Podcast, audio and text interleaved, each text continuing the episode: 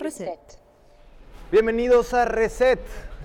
Aquí estamos, caminando en Berlín, llegando al centro de la ciudad. No, Dublín, ¿cómo?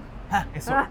¿Sabes que es como la tercera vez que lo hago, ese error? Dublín, Berlín. El Berlín, yo no, ¿qué pasó? ¿No te ha pasado nunca confundirlos? La neta, no. ¿No? Bueno. Tenía muy claro a dónde venía. Sí. Bueno, estamos en Dublín, pero estamos hablando español, como pueden ver, porque mi invitada es mexicana.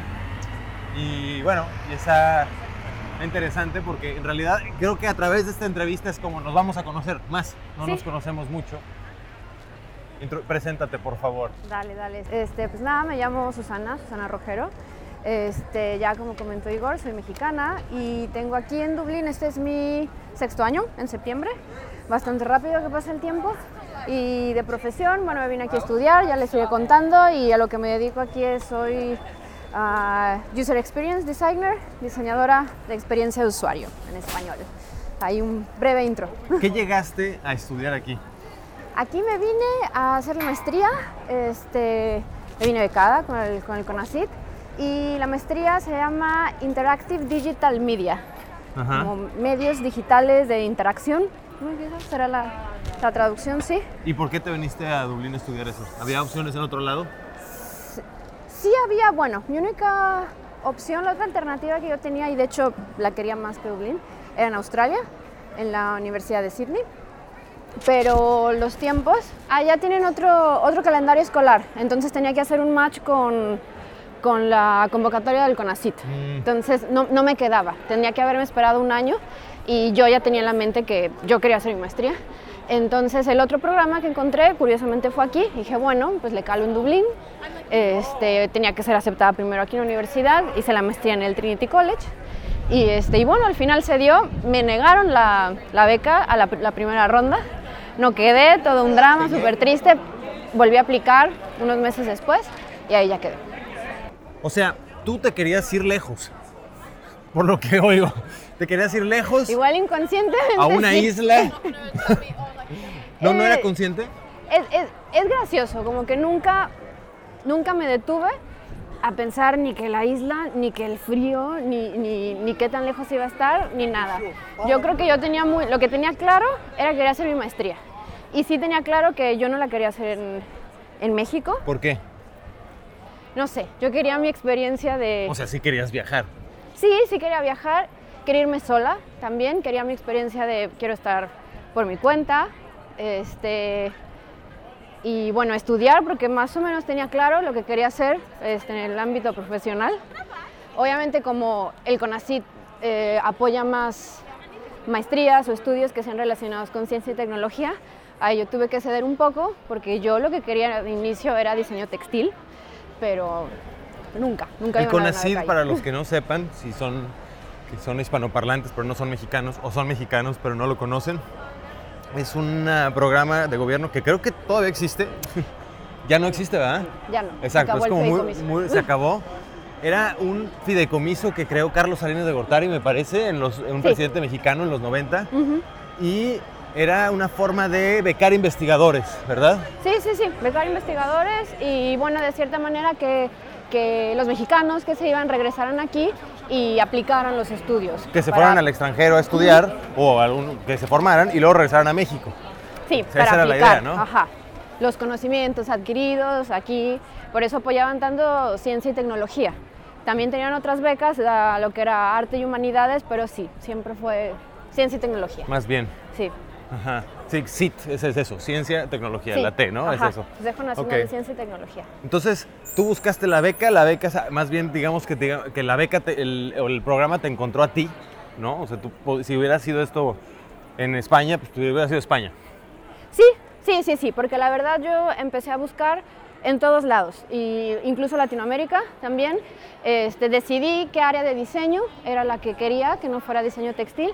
Ya estaba trabajando yo en eso, en una agencia de publicidad y mercadotecnia en México. Empecé ya ahí como mis pininos en el diseño web. Entonces dije, bueno, ya estoy en esto, sí me gusta, vamos a buscar, ¿no? Esa es la otra, más. O sea, que la beca te mandó a Irlanda y lo mismo, la beca es la que te llevó a estudiar diseño web, si no... Sí. tú te hubieras ido por el textil o hubieras tratado de irte para allá, ¿no? Sí, a mí me hubiera encantado hacer más con diseño textil. Oye, sí comprometiste mucho ahí, ¿eh? O sea, sí es un salto grande de textil a diseño web. Sí. Sí, sí me gustaba. Cuando empecé, tampoco en la agencia no pensé que fuera a dedicarme a eso porque cuando yo estaba ahí, medios impresos era pues lo que estaba in, ¿no? Lo que se hacía. Diseño web, te digo, apenas empezaba a hacer algo que la gente pedía, que las empresas pedían, tener una página web, o sea, aplicaciones ni... Pues no, casi ni se hablaba de eso cuando yo estaba ahí. Entonces sí hay como un poco un compromiso de, bueno, voy a ceder en lo que quiero hacer por algo que sí me gusta, me puede gustar más, pues para irme, porque me quería ir y yo quería estudiar, era la idea, la meta. Es interesante, no había hecho esa relación, o sea, tú llegaste al diseño web como un compromiso entre el diseño editorial, como una especie de híbrido para ti, era como lo relacionaste con el diseño editorial. Sí, también me gusta mucho el diseño editorial, entonces sí. ¿Y sí se cumplió eso o no? Pues el editorial, la parte editorial sí está muy, muy relacionada con lo que haces para el diseño de interfaz. Pero sí aprendí cosas que pues ni sabía también llegando aquí, era algo que no estaba nada desarrollado en México. Lo poquito que aprendí estando allá, literal lo aprendí en Google, o sea, buscando. Ah, sí, ¿no tuviste cursos de esto? No, curiosamente en la universidad, yo creo que ahorita ya habrá algunos, ¿qué es por acá? Ya habrá algunos cursos o materias, pero no, yo no sabía nada. Yo de repente estaba en la agencia y me dijeron, ármate una página web. Y yo ahí como, no, si yo veo mis páginas web ahorita que hice en aquel tiempo, digo, qué pena, qué horror. Oye, está llenísimo. Estamos en el, ¿cómo se llama? Stephens Park. Stephens Green Park. Pero hay un montón de gente en las calles de Dublín porque está bonito el clima. Estamos como a 20 grados, lo cual aquí es así como, wow. Sensación. 17 grados, de hecho. Sol. Y hay un gentío padrísimo, me encanta, porque no hay cubrebocas. Parece como si no hubiera pandemia. Vamos a ver cómo se pone el rato, ¿no? Muchos spots con sol. Nos podríamos sentar en alguno de ellos. Sí, por aquí, sí, ¿no? Por por ahí, mira, en la esquinita ahí. ¿Pero no te importa que no haya sol? No. No. Tú traes ya mexicana el sol adentro. No, ahí okay. Está bien. Entonces, te convertiste en diseñadora de páginas web. Sí, al principio sí, así empezó todo. Tú empiezas desde abajo. ¿Tú dices que diseñador de páginas web es lo más bajo de la escalera? No, yo creo que donde... A ver, simplemente empezar en una agencia como diseñador recién graduado, tú sabes a lo que vas. Empiezas desde abajo, haciendo la talacha. La talacha que nadie quiere hacer. La talacha, recortar imágenes, retocar imágenes, así fue como yo empecé. Y lo que empecé a hacer en diseño web era... Antes se acostumbraba a recortar las imágenes, o sea, manualmente. Ahorita ya hay programas que metes la imagen y ya hace todo por ti. Pero no, a recortarlas pixel por pixel y bueno, así. ¿En México? Sí, eso en México. O sea, sí tenías algo de experiencia. Sí, yo trabajé en la agencia 3 años. Y el tercer año, todo el rollo de Conacyt duró un año. Ok. O sea, entre que quedaba, entre que no, entre que aquí... Para aplicar a Conacyt, la universidad a la que tú te quieres ir te tiene que haber aceptado. Tienes que tener la carta de aceptación. Entonces, sí, todo ese rollo fue más o menos un año. Entonces, llegaste a Irlanda a estudiar al Trinity College. Sí. El famosísimo Trinity College. ¿Y cómo se llamó tu formación ahí? Esa es la maestría. El nombre de la maestría, Interactive Digital Media. Interactive. O sea, supongo, y es lo que hablábamos hace rato, tiene que ver con Interactive, con la interfaz. ¿Es eso? Sí tenía que ver con la interfaz. Lo curioso o el detalle de la maestría que yo escogí, como te dije, o sea, Conacyt solo aceptaba ciencia y tecnología. Uh-huh. Y yo no soy programadora y no intentaba ser programadora ni nada por el estilo, no soy buena, no me gusta. También era algo que yo quería aprender porque yo trabajo mucho con los programadores. Porque lo que tú diseñas, ellos lo implementan. Claro, tú no programas, tú le dices al programador qué hacer. Sí. Pero es como el arquitecto que hace el dibujo y le dice al constructor. Claro. Sí, pero tienes que entender cómo ellos implementan el proyecto o el producto. Si no lo entiendes, no puedes diseñar bien para ellos. Uh-huh. O sea, hay mucha colaboración. En lo que yo hago tienes que colaborar mucho con otros. O puedes pedirles cosas imposibles también. Cosas imposibles y te pueden odiar o ellos te pueden decir, no lo puedo hacer. Y si tú no sabes que sí se puede hacer, pues caes, porque de repente pues sí te tocará a alguien que pues, son flojos y no se puede hacer, no, es que la tecnología no lo permite, pero no es cierto. Sí suena igualito a los problemas que hay entre ingenieros y arquitectos. Más o menos, así, es la clásica del diseñador y el programador. Uh-huh. El entonces, creativo y el, ¿qué? ¿Productivo? El creativo, sí, no sé. Sí. O ¿y el productor? El ¿cómo les dicen ahí? El stakeholder, el que te aprueba. ¿No? Ajá. Sí. Entonces, tuviste que aprender un poco de eso. Yo quería aprender un poco de eso porque tenía que, no porque tuviera muchas ganas. Y necesitaba encontrar, por eso no tenía tantos programas que pude haber encontrado. Necesitaba encontrar algo que tuviera la parte de diseño, que yo la quería seguir explorando, la parte de código, que era lo que lo iba a hacer posible para Conacyt. Ellos, obviamente Conacyt, cuando revisan tus papeles, la documentación, pues tiene que estar relacionado, ¿no? Con eso, si no, pues tache, no te lo dan. Entonces, encontrar ahí un balance entre no quiero programar un año, pero quiero seguir aprendiendo. Entonces, justamente la maestría, la que yo escogí, aceptaba también... profesionales o recién egresados de cualquier background. O sea, entonces yo tuve compañeros que... O sea, tú podías ser enfermera y meterte ahí. Yo tuve compañeros que habían estudiado literatura, historia. Creo que chicos que hubieran estudiado ciencias, la computación, computacionales, que eran 2 nada más. Entonces, sí, y muy gracioso, había una chica que era de mis mejores amigas ahí, Hanna. Ella creo que había estudiado literatura, era buenísima en programación y en su vida había metido código. O sea, sí, natural, con la vocación. Pero eso estuvo muy chido. O sea, había gente como que de todos los, de todos los ámbitos profesionales y no había esta presión de todos saben hacerlo, todos saben hacer código, entonces... No estuvo tan difícil. ¿Y duró cuánto? Duró un año. Nada más. Se supone que era una maestría que creo que hasta hace un año antes de que yo entrara, estaba en 2 años y la... comprimieron todo entre un año, entonces estaba muy pesada, pero yo creo que mejor. No me imaginaba con las tareas del código más de un año. Ya con eso. No, ¿y cuando terminaste, encontraste chamba? Sí, ahí viene un poco la razón por la cual yo me quedé aquí. Obviamente para venirme yo a Europa, de entrada yo pedí Conacyt porque yo sabía que yo no podía pagarme una universidad, no en Europa, ni yo creo que en México. O sea, y tienes que tener muy buenas calificaciones para Conacyt y todo, ¿no? Sí tienes que tener un buen promedio y bueno, todas estas cartas que tienes que hacer de por qué te quieres ir y por qué el área que escogiste representa algún desarrollo, o sea, en el ámbito de la ciencia y tal. Entonces, sí es meter mucho papeleo, un poco tedioso. Pero sí, la razón por la cual también yo decido quedarme es que yo en México yo todavía debía mi universidad.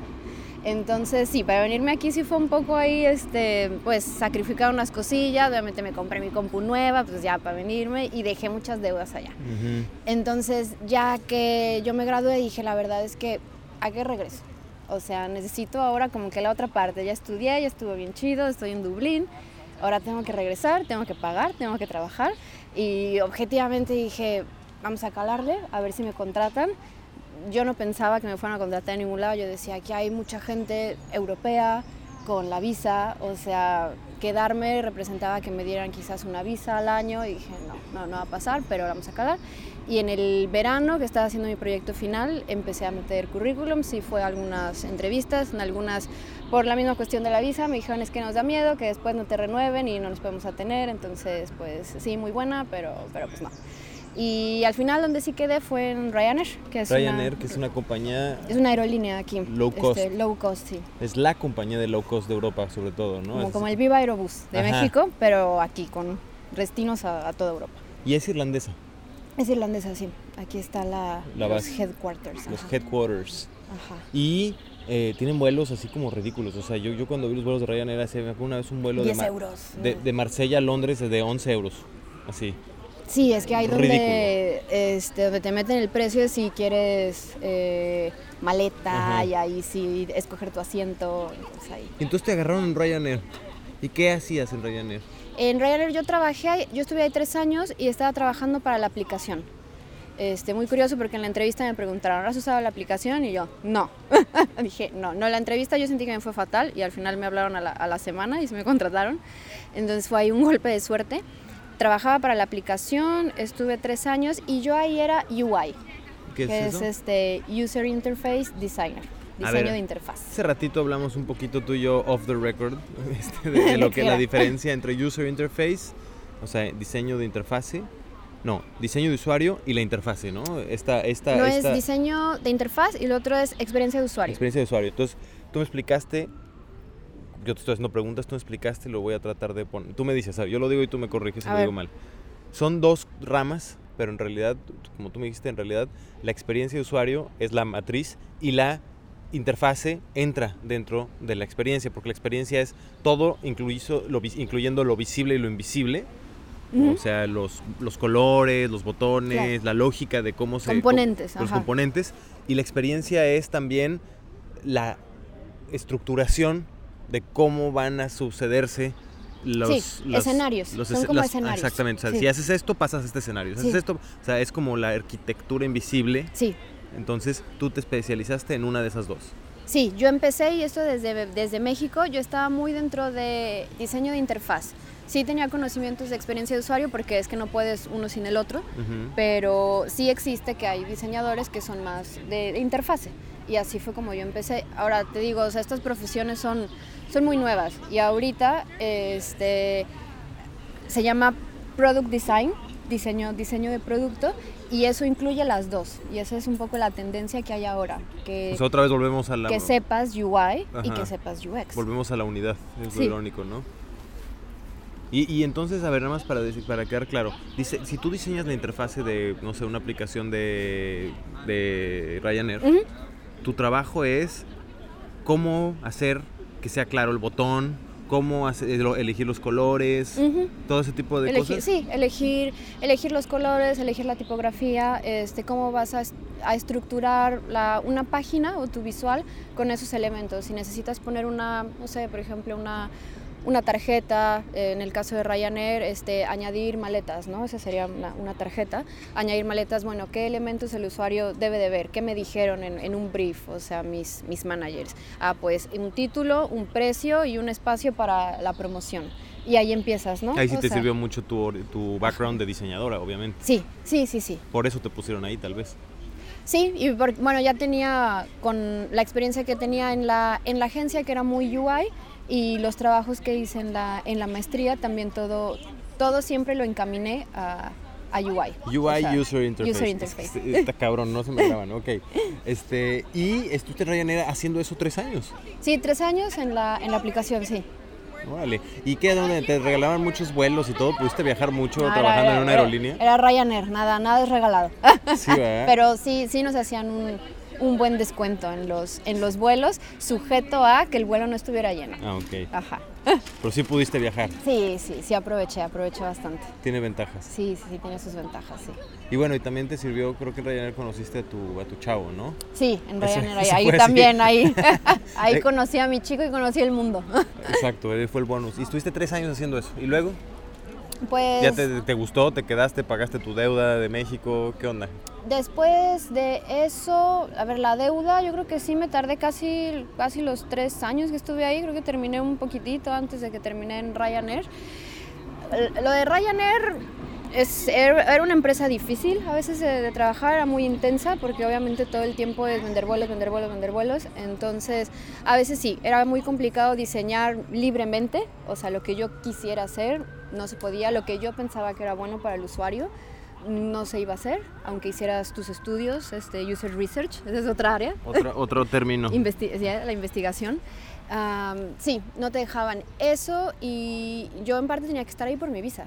O sea, yo me fui a Ryanair porque era una buena oportunidad para también meter en mi currículum. Aquí Ryanair es como, wow, Ryanair, o sea, es que millones de usuarios, o sea, lo sabes por la base de datos, a la gente que lo usa. O sea, era gratificante también saber que lo que yo hacía estaba en la aplicación y que la gente lo usaba. Millones de personas, claro. Sí, millones de personas compraban un vuelo. Entonces, esa era una parte bonita para mí. Ay, están viendo mi chamba, ¿no? Así como lo que yo hago. Pero sí, también ahí a un precio, ¿no? Estuve ahí, sí era muy intenso y ellos sí me prometieron que yo podía renovar ahí mi visa. Tú aquí en Irlanda, se cuenta que tú te vienes aquí, tú estudias una maestría o un doctorado, Irlanda te ofrece la oportunidad de que al graduarte A mí me tocó que te dan un año, como un año de gracia, o sea que puedes trabajar tiempo completo con otra visa. Es como una extensión de visa de estudiante, pero que te permite trabajar tiempo completo. Ahorita ya lo hicieron 2 años, nada más que ojo, estos años no cuentan para tu ciudadanía, si de repente la quieres pedir. Pero dije, bueno, pues si tengo la oportunidad, lo hago. Entonces, cuando me contratan en Ryanair, me dicen, claro, no te vamos a dar el permiso de trabajo, que es la visa, ¿no? El Work Permit. Trabaja con esta extensión y al año, si tú estás contenta y nosotros estamos contentos, te damos tu permiso de trabajo. Entonces dije, bueno, pues me queda perfecto, ¿no? Si me gusta y si me quiero quedar. Y sí, me dieron el permiso de trabajo, pero igual, si tú te quieres quedar aquí, necesitas completar ese permiso de trabajo 2 años con la empresa que te lo da. Entonces mi último año, la verdad, sí me sentía yo un poco así como la peón ahí, ¿no? De Ryanair, porque yo ya me quería salir. Si era muy intenso, ya quería otra cosa. Pero pues nada, ahí completé los 3 años, saqué mi visa, ahora sí de residente, ya estoy aquí como residente. Y ya es como, ya tienes libre. Como un libro, así que puedes abrir y dices, me puedo ir a donde quiera, o sea, al trabajo que yo quiera. Uh-huh. Y puedo decir que no a uno y que sí a otro, no sé, así. Además tiene fama de ser medio patán el dueño de Ryanair, ¿no? Sí, el dueño es patán. A ver, yo nunca tuve, nunca le tuve que presentar ningún trabajo a él. Sí lo vi algunas 2 que 3 veces en la oficina, y si había chicos en el celular o algo así, en una llamada, iba y les decía, ¿qué haces? Tienes que trabajar, así, tal cual. Uh-huh. Y... un rico MacPato. Sí, no, ya es millonario y todo, pero mis managers, mis jefes también un poco ahí patanes, sí. Entonces es la estructura que él creó. Sí. ¿No? Entonces, sí, yo ya estaba cansada, no, de cierta manera lo de siempre, no valoraban tu trabajo y lo que tú querías hacer era imposible. Entonces, por un tiempo estuvo bien, pero yo creo que 3 años fue suficiente. ¿Y qué pasa después? Tienes tu visa y dices, chao, ahí se ven. ¿Te vas y qué? ¿Encuentras una chamba antes de renunciar o renuncias y luego buscas chamba? ¿Cómo fue tu salto de ahí a otra cosa? Ellos abrieron una posición en la que yo estaba interesada, que era team lead, como líder de equipo de los UI, de los user interface. Entonces apliqué y todavía como que dando un chance. Y la retroalimentación que me dieron después de la entrevista es que fue muy mala, o sea, la forma en la que me dieron y todo. Entonces, ya con eso, ya mi novio ya no estaba trabajando ahí. Entonces, me acuerdo que le platiqué y todo y me dijo, es que pues ya busco otra cosa, ¿no? También para qué me daba ahí latigazos yo sola. Y empecé a buscar y la verdad todo se dio como fue muy natural, fue muy fluido. Encontré una posición en la empresa que estoy ahorita, que se llama Work Human.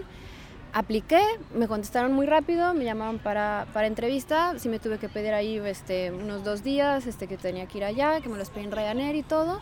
Y yo creo que todo se dio más o menos como en unas 2 semanas o unas 3 semanas que se concretó con la empresa y cayó justo en que cuando yo doy mi renuncia, obviamente conté los días y todo porque necesitas 15 días que tienes que seguir trabajando ahí, no es que te vas inmediatamente.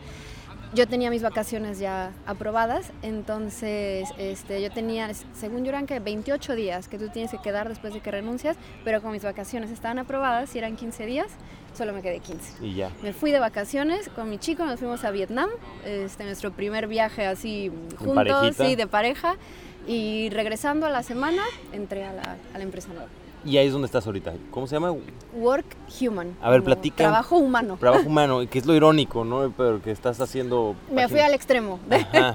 Te fuiste desde una empresa de patanes a una empresa enfocada en el... Al empleado. Al empleado. Sí, a la felicidad. Y esa es la parte... empleado. Esa es realmente la cosa que por la que yo primero me nació la idea de entrevistarte. Tu hermana me platicó un poquito, yo conozco a tu hermana, y tu hermana me platicó un poco lo que tú haces. Y se me hizo así como muy... Pues un sí, sueño. Un sueño, pero también, obvio que existe, pero qué raro trabajo. Así, ¿me puedes platicar un poquito? ¿Qué haces empresa y qué haces tú ahí? Sí, te platico. Lo que hacen es una empresa que tiene una plataforma de reconocimiento social. Así es como lo llaman.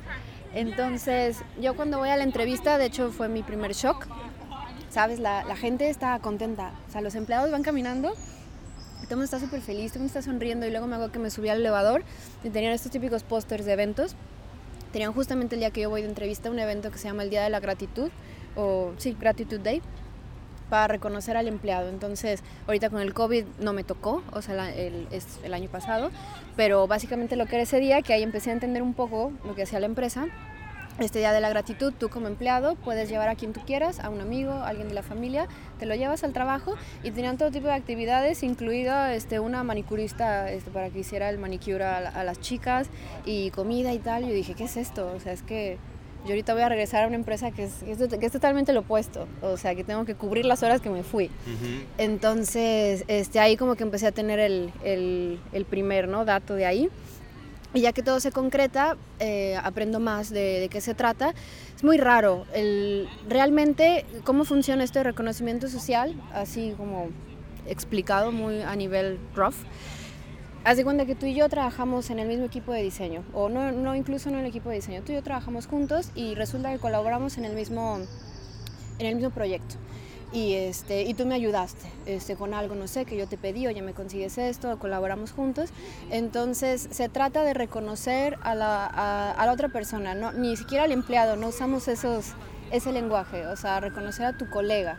Entonces tú entras a lo que es, digamos, como un Facebook, una plataforma social, que esto es lo que otras empresas compran, a Work Human, esta plataforma. Entonces tú entras y yo te busco, ¿no? Igor. Y entonces ahí me apareces en la base de datos, yo te escojo, digo que te quiero dar un award, que es un premio, y luego escoges la razón.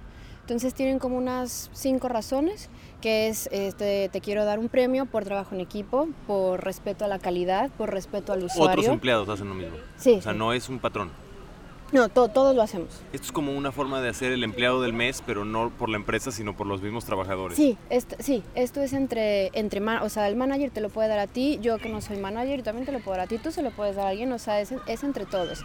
Y obviamente como nosotros hacemos uso de la plataforma, ellos te alientan a que lo hagas, o sea, a que lo practiques. La empresa diseña esta plataforma, sí, y ustedes, usamos. Los empleados, también la usan. Sí, nosotros también la usamos. Lo que está muy bien, porque en lo que yo hago, que es experiencia de usuario, está la rama esta que es research, entonces podemos hacer tests de usabilidad con los mismos empleados para ver cómo usan, eso yo también me dedico, cómo usan la plataforma, cómo interactúan con la plataforma, si hay algún problema que tengan al momento de usarla, si hay algo que se pueda mejorar en la interfase, digamos. Ajá, si hay algo que se pueda mejorar en el flow, en el flujo. Uh-huh. Entonces, bueno, te digo, o sea, yo escojo una razón, digamos, no sé, que es por trabajo en equipo, y le tienes que dar un título y un mensaje. O sea, también es como que no nomás, ay, te lo doy y ya, ¿no? Bien. Bye, ajá. Uh-huh. Entonces, un título, yo qué sé, gracias por todo, no sé, lo que tú quieras, genérico. Y luego el mensaje sí es opcional, pero sí puedes poner,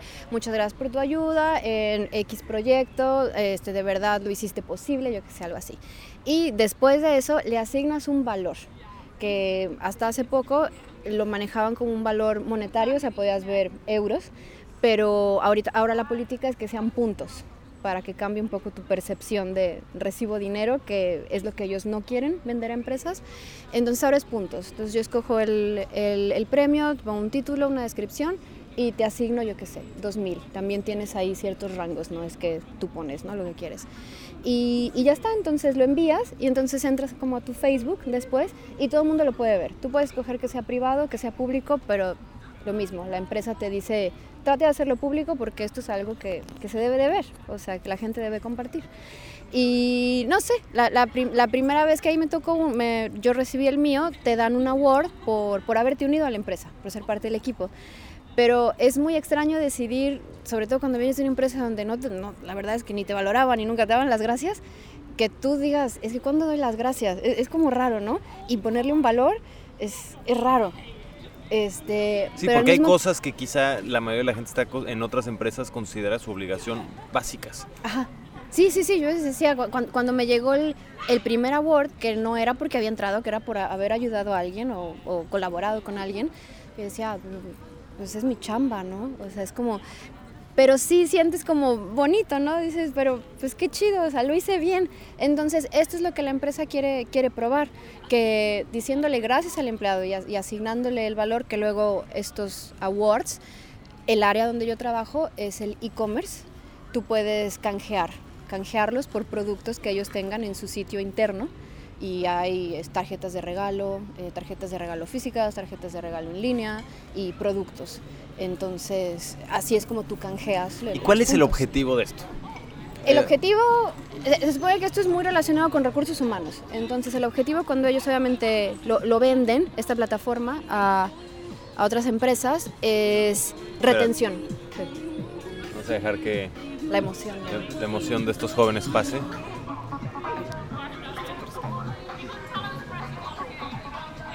Ok. Sí, yo creo que uno de los principales objetivos es retención. Entonces, eso que le venden a las empresas, si es una empresa, es lo opuesto. Mira, Ryanair, yo cuánta gente vi que se fue de mi equipo. Había rachas que en un mes se iban 5. ¿Por qué? Porque no se sentían realmente valorados, porque el management era fatal.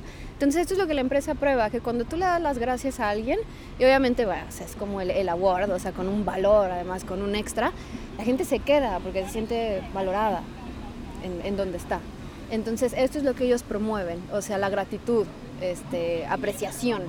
O sea, quieren generar un lazo más profundo entre el empleado y la empresa. Sí, como algo humano, ¿sabes? Como evocar este sentimiento de... Cabrón, el capitalismo. Me quieren. Qué cabrón es el capitalismo, que el propio capitalismo genera un sistema de humanización. Work Human. Está bien loco. Trabajo humano. A ver, entonces tú trabajas en la empresa que desarrolla esta plataforma, que se llama Work Human, la plataforma, supongo.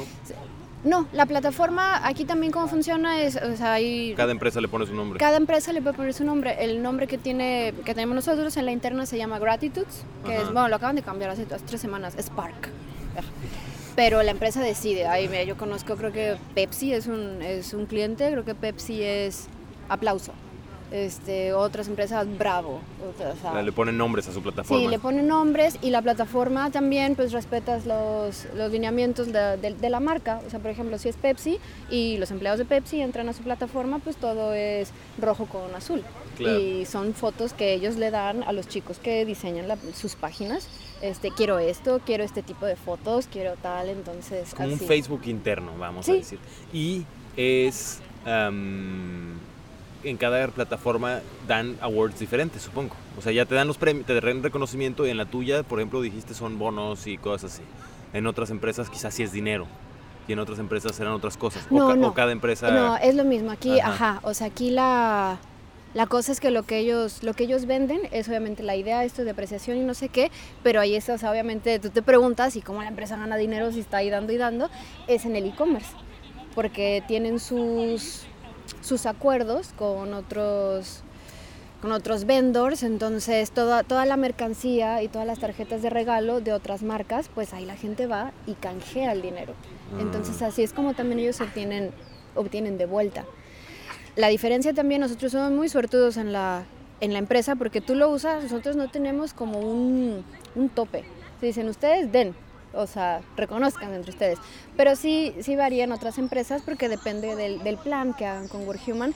Hay otras empresas que yo sé, solo los managers son los que reconocen. Okay. Son los que reconocen. Y también hay otra parte de la plataforma que es para empresas más chicas, porque está Enterprise, que son compañías muy grandes, y empresas más medianas, mediana y chica empresa, donde ellos asignan los valores. Siempre es en puntos, pero ellos ponen, bueno, yo quiero que respeto por trabajo en equipo tenga un valor de 100, 500 y 1000. Entonces tú eliges cuál. Sí. Y ustedes no tienen nada de esos límites. Ustedes dentro de la empresa en la que están pueden hacer lo que quieran, básicamente. Quizás uno de los límites, y es donde luego cuando tú entras no sabes bien cómo elegir el valor.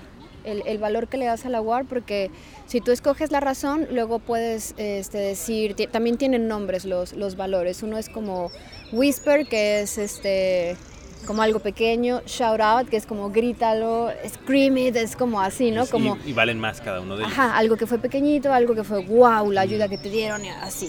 Me dijiste que tienes, por ejemplo, que tiene en tu empresa este concepto de life events, o sea, si en tu vida va a pasar algo grande, te haces mamá, o te casas, sí, o algo así, ese también es un award que te da la empresa.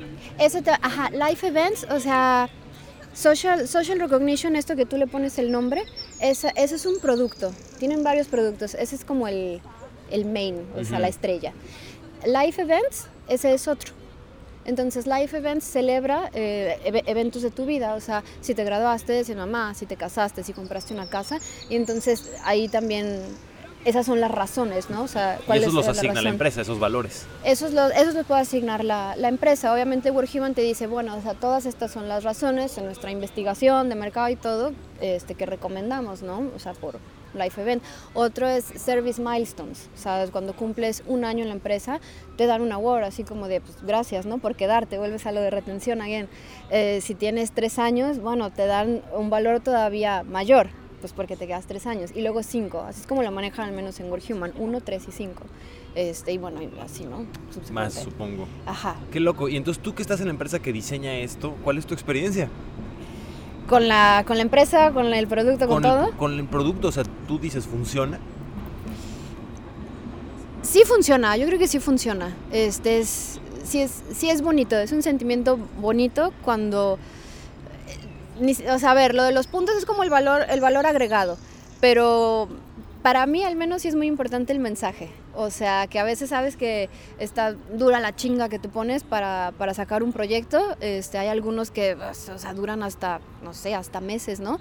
Y que de repente veas un mensaje de tu manager o del manager de tu manager de lo acabo de ver, el trabajo está excelente, muchas felicidades, no sé qué. Sí se siente bonito. Entonces, y yo lo veo en mis compañeros. Yo entré hace un año y medio, en septiembre voy a cumplir 2 años. Yo tengo compañeros de diseño y gente que yo sé que ha estado en la empresa, bueno, años, que yo venía de una experiencia donde la rotación de personal era continua, no paraba. Entonces yo creo que sí funciona. Y luego además que puedas ir a canjeártelos ahí por una tarjeta de Amazon y así, pues...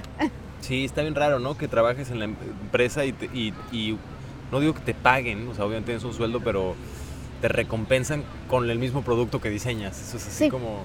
Yo trabajé un día en McDonald's.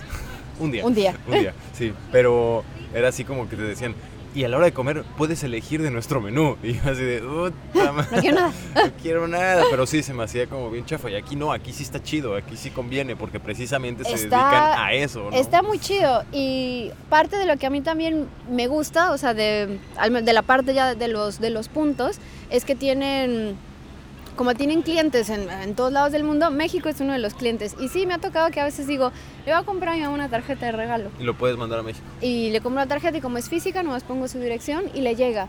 Porque la realidad es que sí recibimos bastantes puntos. Y también eso está chido, la parte de, yo al menos no lo considero, todo es mío. O sea, digo, ay, qué chido, puedo mandar algo a México. Le puedo mandar algo a mi hermana también, de repente. Si tuvieras que evaluar la cantidad de dinero que recibes, o sea, no de dinero, o sea, si tuvieras que traducir a dinero todo lo que recibes extra, que no está en tu sueldo, pero que viene con los puntos, ¿qué proporción de tu sueldo sería? ¿10%, 20% más? O sea, 10% sí. Sí, fácil. Yo creo que sí. Órale. Sí. Quizá un poco más. Quizás. ¿Y en México quiénes 10%. Son los clientes? En México, la verdad, no sé quiénes son los clientes. O sea, sé que está el mercado ahí. Sí he visto, creo que es Dell. Que es gringo. Pues sí, pero, porque va global. Ajá. Johnson okay. & Johnson creo que sí, también. Sí, o sea, empresas globales que están también en México. Sí, empresas globales que también están en México. Entonces sí tienen ahí muchas iniciativas también. Con lo de COVID hicieron otra plataforma que no estaba ligada a lo de los puntos. A ver... Sí está ligada, al final el fin es como que si te gusta lo que hacemos, aquí está todo el abanico, ¿no? De productos, pero armaron otra plataforma para reconocerse entre hospitales, para que se reconocieran los empleados entre hospitales. Entonces sí tienen ahí también como esa parte. Me deja pensando todo esto, o sea, bueno, primera pregunta, le voy a hacer 2 preguntas. Una. ¿Pasa que haya gente que no tenga reconocimientos? O sea, alguien en la empresa a la que la gente no le reconoce y hay una punishment, un castigo por eso. O sea, ¿qué pasa con la gente que no tiene reconocimientos dentro de la empresa? Castigo que yo sepa no hay. Y sí hay. Y de hecho esto lo sabemos por el área en la que yo estoy. Te digo que hacemos mucho entrevista con usuarios. Con ustedes mismos. Intentamos hacer mucho externo porque nuestro caso es muy específico, el staff. Ajá. Porque como nosotros no tenemos tope, somos como lo que dijeran power users. vas a cada rato, o sea, porque reconoces a la gente. Entonces, no es el caso de otras empresas. Entonces, sí intentamos hacer muchas entrevistas, encuestas para monitorear, o sea, cómo está la gente. ¿Cómo lo usan en Pepsi o cómo lo usan en otra empresa? ¿Qué se necesita hacer? ¿Dónde hay problemas? O sea, ¿qué pasa, no? ¿Y qué te dicen? Entonces, sí hubo por ahí una investigación donde hasta se siente uno triste. Alguien que puso, creo que le preguntamos algo acerca del sitio web, si había comprado algún producto en el e-commerce, que es donde yo trabajo. Y la persona contestó, no, nunca he recibido un premio, y una carita triste. Entonces sí, sí los hay. Y yo creo que eso se da mucho por otras entrevistas que hemos hecho, cuando solo los managers son los que manejan los awards, porque sí lo han dicho, nosotros queremos reconocer a nuestros colegas, y obviamente el manager es el que aprueba. Tú metes como la solicitud de, o sea, sí, el título y tu mensaje, pero al final el manager lo tiene que aprobar. Así es como funciona también donde yo estoy. Entonces a veces el manager no los aprueba en otras empresas, y los chicos dicen en las entrevistas, yo quisiera, a mí me gusta esta cultura de mostrar apreciación, pero a veces pareciera que el manager cree que el dinero es real. Entonces ahí hay como una línea donde es que no es dinero real. O sea, es como la gente percibe. No le va a costar a la empresa. Ajá, si lo perciben como un bono, sí, porque al final es que también Work Human se beneficia de eso. Ellos tienen un tope, ¿no? La empresa que lo contrata. Entonces yo voy a destinar X% del payroll, o sea, del dinero, del budget. Yo tengo lana para la nómina y... Ajá. 5% de mi lana de la nómina la voy a destinar a los premios que se dan entre los empleados. Sí, entonces si no lo usan, entonces ahí también me como, no, realmente no es dinero real. Entonces, ¿cómo sí es dinero real, pero no es dinero que la empresa va a perder. Exacto, es dinero que ya destinó. Cuando tú lo recibes, no es que tú vas y lo vas a sacar a un cajero, ¿no? Entonces era lo que decían los empleados que entrevistábamos. Dicen, no sé por qué los managers han de creer que es suyo o que se los van a dar al final, porque no es cierto. Esto te habla un poco como también de la mentalidad del que está arriba y que piensa que tiene que, para ejercer su autoridad, suprimir un poco a los que están abajo, ¿no? Y un poco, yo creo que lo que decían los chicos, un poco avaro, ¿no? Greedy, decían, o sea, no. Y al final es que también muchos de los entrevistados dicen, ni siquiera es el valor monetario, o sea, es que yo de verdad quería reconocer a alguien. Ajá. Y quería decirle gracias a alguien y no me dieron chance, o al menos que aprueben el mensaje, ¿no? ¿Y no puedes reconocer sin puntos? Creo que empresas chicas y medianas sí, creo que sí. Sería la alternativa en este caso. Creo que sí. Ok, la otra pregunta es, no sé si has oído del sistema de puntos que tienen en China, ¿no? Bueno, tiene mucho que ver y me hace pensar mucho en esto, pero la versión occidental. En China, y ha sido muy criticado, tienen un sistema de valoración social, pero es el gobierno el que lo hace. Si tú eres buen ciudadano, pagas los impuestos los pagas de cajón, pero no sé, hiciste buenas acciones, tienes tu casa limpia, bla, bla, bla, el gobierno te da puntos. Lo empezaron en una cierta ciudad, no me acuerdo cuál, y creo que ahora ya están expandiéndolo a nivel nacional. Entonces, sí, China lo empezó a nivel regional, y creo que ya lo está expandiendo a nivel nacional en un país de 1.500 millones de habitantes. Un sistema de puntos. Ajá, un sistema de puntos. Pero el problema, y si eres buen ciudadano, te dan premios, te dan vacaciones, te dan ciertas, por ejemplo, posibilidad de acceder a beneficios antes que otras personas. O sea, si vas a reservar algo, lo puedes reservar antes de tiempo y así. Pero se presta también en China, es muy criticado porque se ha prestado también al punishment, al castigo de opositores al régimen. Si tú eres un ciudadano incómodo, te quitan puntos. Ajá. Entonces, por ejemplo, ya no tienes acceso. Entonces, así como dan, quitan. Quitan, exacto. Entonces, no tienes acceso a boletos de avión. No puedes viajar. Ajá. ¿Sabes? No tienes acceso a un montón de cosas. Entonces, te van cortando y cortando, y así tienen a mucha gente. Totalitario. Les quitan internet, les quitan cosas así, ¿no? Y de por sí. Entonces, esto... Ajá, de por sí tienen un internet limitado, sí. Entonces, me suena muy parecido a lo que me estás platicando, pero versión... Light, pero al mismo tiempo es como que, ay, qué cabrón esta lógica donde estamos todos recompensándonos entre nosotros también, por, como tú dijiste, por cosas que en teoría antes se consideraban obvias.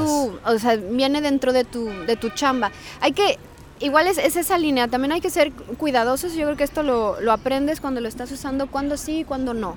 O sea, cuando de verdad es algo que, a ver, sí, o sea, es que es tu chamba, bueno, obviamente dices, bueno, pues no, pero luego sí, yo he notado que si de repente, no sé, le pido algo a alguien que ni siquiera está en mi equipo, ya me haces el paro, me consigues como esta información, y ahí es donde te das cuenta y te la dan así, yo qué sé, a los 10 minutos, si es, a ver, alguien pues hizo el esfuerzo, o sea, ni tenía por qué, ni nada, en friega, en chinga, bueno, lo hizo. Ahora entonces, sí tiene por qué, porque está buscando el reconocimiento. Puede ser también, ¿no? Puede ser, quién sabe. Pues no sé, tú dime, tú trabajas ahí, ¿no es eso? Yo creo que depende, ya es como ya muy onda psicológica. ¿O qué pasa si alguien hace algo así y no le das un reconocimiento? No hay reclamos, no hay una expectativa que se crea. Pudiera ser, la verdad, y también aquí es donde te digo, o sea, entra un poco la psicología dentro de lo que hacemos.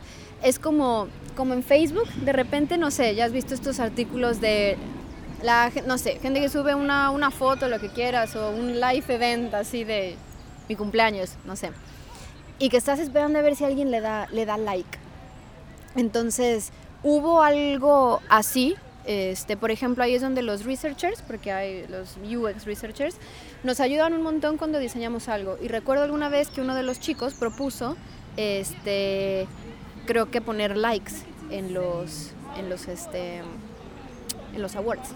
Y uno de los researchers, que son psicólogos, de hecho, pero se dedicaron a user experience, dijo, no me parece buena idea, porque estás fomentando la idea de a quién le gusta y a quién no le gusta. Entonces imagínate que hay una publicación arriba de la tuya que tiene como 50 likes, pero la tuya, que tú le diste un premio a alguien que también se lo merecía y todo, no tiene. Uh-huh. Entonces, él personalmente, este chico dijo, yo no lo recomiendo empezar a hacer esto de poner likes, poner me encanta, no está chido, porque no sabes si la gente cómo pueda reaccionar, que pueda ser entonces negativo, así de nadie lo ve, nadie le dio like, o nadie está de acuerdo, nadie lo leyó, ajá. Uh-huh. O que la otra persona, la que lo reciba, o sea, igual y tú como lo das, es como, bueno, yo ya cumplí, ¿no? O sea, yo reconocí, pero la persona que lo reciba diga, chale, nadie me dio like. Órale. ¿Y ha cambiado el producto desde que tú entraste ahí o es más o menos la misma lógica? ¿Ha habido algún cambio grande por todos estos research y todo esta...? Porque tú me diste ahí como que vas aprendiendo cuándo darlo, cuándo no darlo. ¿También ellos van aprendiendo, van cambiando su producto o es más o menos la misma línea? Sí va cambiando. Yo no estoy en el equipo que es Social Recognition, que es tal cual la plataforma, el flow de buscar a alguien, el premio, el valor. Yo no estoy ahí. Yo estoy en la parte que es, ya que recibes el premio, y es un poco marketing, que vayan al e-commerce y que gasten. Uh-huh. Porque aquí es donde tienes usuarios que luego están acumulando, ¿sabes? ¿Qué es lo que me decías que es la parte que no te gusta? La idea de tener siempre que estar generando profit, ganancia. Sí, ¿no? Es la parte que a mí no, la verdad, no me encanta. A ver, es interesante porque el producto es muy interesante, entonces escuchar cómo la gente percibe los premios y ya, tampoco es que me sorprenda mucho en otras empresas, obviamente hay muchas familias, entonces dicen, sí, pues yo ahorro para Navidad, todos uh-huh. los premios que me puedan dar yo los ahorro porque para mí esto es un bono, es parte de lo que hemos descubierto, que la gente lo percibe como un bono. Que dicen, como una prestación extra. Ajá, y que dicen, es que no es mi dinero, porque yo no voy y no lo saco, no está en mi cheque, no está en mi payslip, no en mi recibo, pero igualmente quiero sacarle como el jugo a lo que me dan. Eso es lo que hemos descubierto. O sea, sí, la gente no va cada 3 días, ni visita el lugar, el sitio cada día, porque no es Amazon, ¿sabes? O sea, tampoco. Pero cómo podemos proveer una mejor experiencia y sí hacerlos que gasten su bono, dinero, su sí. bono, ajá, lo antes posible. Sí, que no se lo guarden todos para noviembre. Sí, es lo que la empresa quiere evitar, porque sí tenemos casos de otras empresas que tienen el deal que hicieron con Work Human es si por ejemplo no gastan, yo qué sé, X millones, hasta millones en un año, Work Human tiene que pagar como un deducible o algo así, si no llega la empresa. Entonces, sí tenemos que estar, obviamente, para que gasten tienen que recibir awards. Ajá. Entonces, es junto con pagar. Es hacerlos usar la interfaz sí. y una vez que la usan, hacerlos que se gasten esos puntos. Ajá. Oh. Son como muchas cositas en juego. Es que es la versión occidental capitalista de lo que hicieron los chinos. Es ahí como varias cositas. Y también tiene su lado positivo, que en las entrevistas la gente sí lo valora, o sea, sí les gusta. Uh-huh. Porque es la palabra, o sea, el poder de tu mensaje y que viene acompañado con un premio. Hay usuarios de todo. Hemos hecho entrevistas. Recuerdo un chico francés que en una entrevista dijo, yo lo uso para caridad. Dijo, porque tenemos tarjetas de regalo que son de caridad. Dijo, yo no me lo gasto ni en mí ni en mi familia. Dijo, yo lo meto a caridad. Dijo, porque es un dinero que yo no contemplé en mi vida. ¡Qué francés! Dijo, todo idealista. Dijo, ¿para qué me lo quedo? Ey. Con familia y todo. Dijo, no, ni a mis hijos, no. Yo la caridad. Oye, y ahora desde el COVID trabajas en casa además, ¿verdad? Sí. ¿Ha cambiado algo? No, más bien entraste ahí durante el COVID. No. Justo yo entré en noviembre y nosotros empezamos confinados, en marzo. ¿Y que cambió algo? Porque supongo que el ambiente de oficina como dijiste estaba muy chido y en casa ya se vuelve todo más abstracto, ¿no? Sí, yo estaba apenas como que agarrándole ahí el sabor de conocer a mis compañeros nuevos, porque yo entré en noviembre, y como que en marzo apenas, ¿sabes? O sea, porque, a ver, no es lo mismo, aquí viene como igual la parte cultural de estar aquí. Yo entré a una empresa que había mucho irlandés, en Ryanair había mucho de todo, a ver, yo conocí a mi novio y es macedonio. Es macedonio. Había un momento en ese equipo que teníamos la mexicana, la española, una chica coreana, una chica china, mi novio macedonio. O sea, no conoces irlandeses. Entonces, había como un irlandés en mi equipo en algún punto ahí en Ryanair, que estaba muy chido, o sea, conocí gente de todos lados. Y sí, fue un poquito shock luego llegar a una empresa que sí era pues, mucho local, mucho irlandés. Y, y yo personalmente yo soy un poco tímida cuando conozco a alguien, entonces yo creo que en marzo apenas estaba ahí como que adaptándome, conociendo a la gente, agarrando la onda y pum, nos ponen en cuarentena. Entonces sí, ahí va a estar raro. Ayer me tocó estar contigo en un momento bien raro donde te encontraste una compañera de trabajo. No la conocía todavía. Que nunca habías visto en vivo. Se vieron en vivo por primera vez.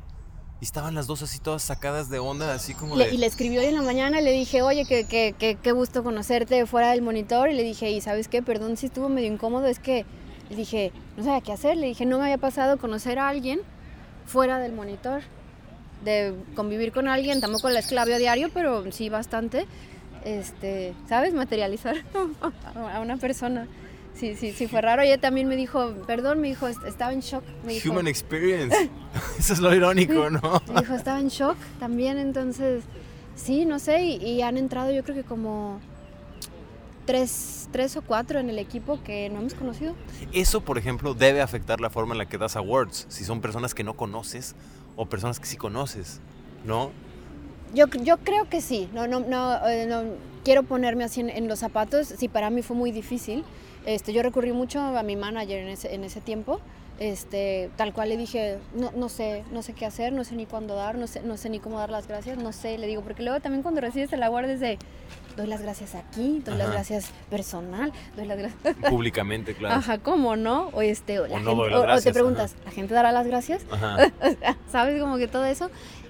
Pero yo me imagino que sí ha de ser todavía más raro. O sea, si no has hecho una conexión visual con una persona que colaboró contigo y te ayudó, raro, ¿no? O sea, entonces sí. ¿No te han tocado ver estudios sobre eso todavía? No, fíjate que no hemos hecho entrevistas ni nada relacionadas con... Todo el mundo sigue esperando que esto se acabe. No es necesario hacer estudios, esto se va a acabar. Todos sabemos que se va a acabar en algún momento, lo esperamos con ansias. Oye, bueno, vamos a cerrar con algo que no tiene nada que ver. Platícame ya que llevas tantos, ¿cuántos? 5 años aquí? 6 años aquí. Este es mi sexy en septiembre. Año. ¿Qué onda con ser una mexicana en Irlanda? Ay. Es muy distinto Irlanda a México. Es como todo suavecito y México se siente como todo intenso, ¿no? Muchas cosas, sí. Cuando yo llegué, también shock, ¿no? Normal. Shock cultural, shock del clima, de la comida. Además, yo no conocía a nadie. Me quedé con una chica que apenas sí conocía, de eso que hasta da pena, ¿no? Decir, ¿me puedo quedar contigo? Es que no encontraba, me avisaron muy tarde de la maestría, entraba a las 2 semanas de que me enteré. Sí, llegué aquí, me acuerdo que me bajé del avión, yo tenía tantas ganas de hacer mi maestría, de irme de México también, yo quería otra cosa totalmente diferente, pero sí me acuerdo cuando me bajé del avión dije, ¿qué haces? Dije, ni conoces a nadie, a ver si sabes inglés, dije, vas a entrar a clases, dije, qué hueva, después de no tener clases 3 años, una maestría, dije, en otro idioma, una tesis, o sea, ya como que así, ¿sabes? Me dio el shock, pero La contraparte es que la gente aquí es muy amable y eso lo suavizó. No creo que sea también súper fácil hacer amigos irlandeses porque yo creo que tienen su vida, tienen su mundo, son muy abiertos, son muy amigables, te ayudan y todo, pero sí es difícil entrar así como a sus vidas.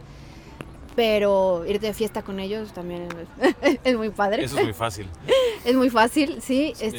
Son fiesteros, sí son borrachos. Muy curioso, cuando sobrios son súper serios. O sea, a veces no, ni te la crees. Y no hay... En la chamba a mí al principio se me hizo muy raro. Yo iba de fiesta con todos y les vale, ¿eh? O sea, ponerse súper borrachos y el día siguiente... No sé, luego en México sí es como que... Te haces bromas, ¿no? Así de, güey, estás bien pedo, así, ¿no? Y te ríes. Pero aquí es como muy serio, es como nada pasó. Ya cuando están sobrios es como... Nadie sabe, nadie supo. Ya en la otra fiesta. Eso no se habla. Ajá, como de eso no se habla, no se hacen bromas.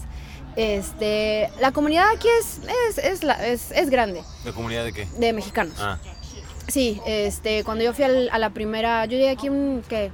14 de septiembre, entonces me tocó el 15. Sí, que fue la última en la embajada. La independencia en México. Sí, fue la última que hicieron aquí en la embajada. Porque luego llegó el COVID, ¿o qué? No, esto fue hace 5 años. ¿Y por qué nada más las dejaron de hacer? Fue un desmadre. Es que los mexicanos no tenemos llenadera.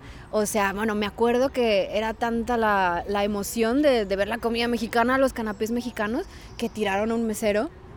O sea, la gente se abalanzó, tiraron a un mesero, se acabó el tequila. No, es que fue un fiestón. Y el siguiente año, adiós, se acabó la fiesta. Porque era muy abierta, trae tu pasaporte y puedes entrar. Y sí, ¿no? Aquí hacen las fiestas, después hicieron otras fiestas, yo sí iba cada año, hay mariachi, hay banda, es que hay todo. Ahí te das cuenta la magnitud, para ser tan chiquito Irlanda, hay mucho mexicano. Y a mí lo que me pasó es que ya como yo llevo mucho tiempo aquí, mucha gente viene sabiendo que se va, o sea, realmente no vienen para quedarse, vienen para aprender inglés y se van. Entonces yo sí, así como tristemente he perdido muchos amigos, se me han ido muchos y ahí sí está difícil. Y ahorita con el COVID sí he resentido como que más. Claro, sí. Aunque de por sí aquí ya vives medio encerrado, entonces quizá el COVID es más fácil no sé. Bueno, no, porque ibas mucho pop, hay mucha vida social precisamente para compensar el clima, sí, ¿no? Aquí hay mucha vida social, sí, después de la chamba, pues las pints, sí, la gente no acostumbra mucho a estar en casa, yo creo por lo mismo, ¿no? O sea, hace frío, ¿quién se quiere ir a la casa? Y tienes diciembre y enero son unos meses terribles que te la pasas en la casa. Entonces, sí, la gente aquí sale mucho, pero sí, todavía yo tengo esa como... la nostalgia o añorar de que voy a volver a México. No sé cuándo, pero... Es lo que iba a preguntar, ¿tú te ves quedándote aquí o no? Aquí en Dublín no, yo sí sé que sí me quiero ir, no me imagino ni el resto de mi vida, ni, no sé, quizás sí me imagino aquí otros 2 años máximo, yo quisiera decir.